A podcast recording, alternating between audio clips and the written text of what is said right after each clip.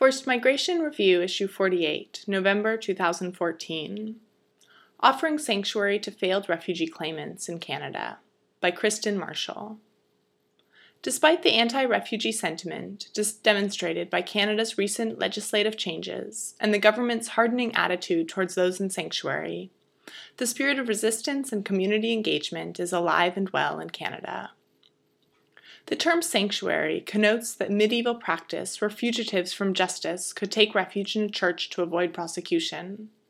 The abolition of this practice in the 16th century was largely celebrated as a sign of progress and a triumph of the rule of law.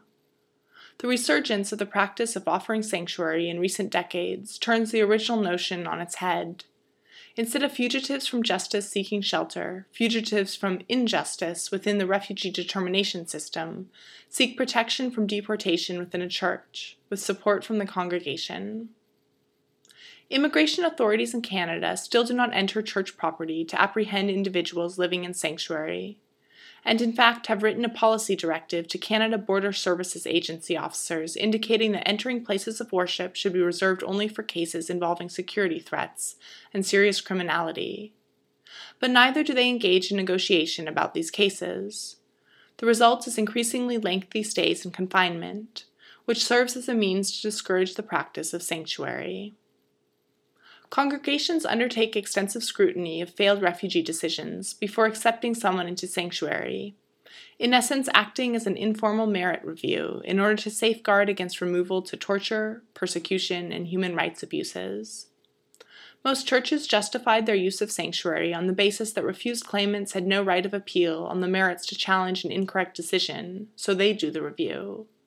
An appeal was recently implemented, but it is not available to all claimants.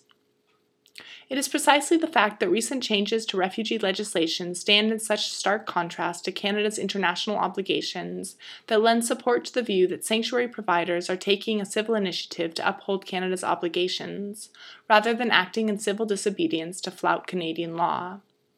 Providing sanctuary is an effective mechanism to safeguard lives, yet at quite a cost to the individuals and communities involved, due to the lengthy delays in close quarters and the uncertainty surrounding the outcome. With little legal foundation to support the practice of sanctuary, one wonders what stops immigration authorities from entering churches to arrest such people. The answer is the negative publicity. Clearly, it looks bad to break down a church door, push past a pastor, and drag out refugees that the church claims ought to be protected. One thing for certain is that if a group of concerned individuals decided to shelter a failed refugee claimant slated for deportation, that person would not have the same protection from arrest and deportation that a person invited into the sanctity of a church, synagogue, mosque, or temple currently does. Escaping deportation by going underground rather than seeking sanctuary is often not looked upon favorably by either the immigration authorities or the federal court both of whom view such an act as disrespect for the law. Sanctuary has been invaluable in the validation con- congregations have provided to families and individuals as they pursue justice, confirming that they are cherished, believed, and supported. It also serves to bring the congregation and wider community together to find meaning and focus around what is right and just.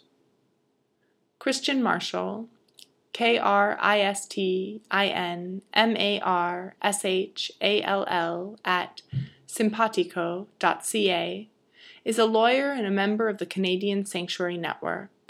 www.sanctuarycanada.ca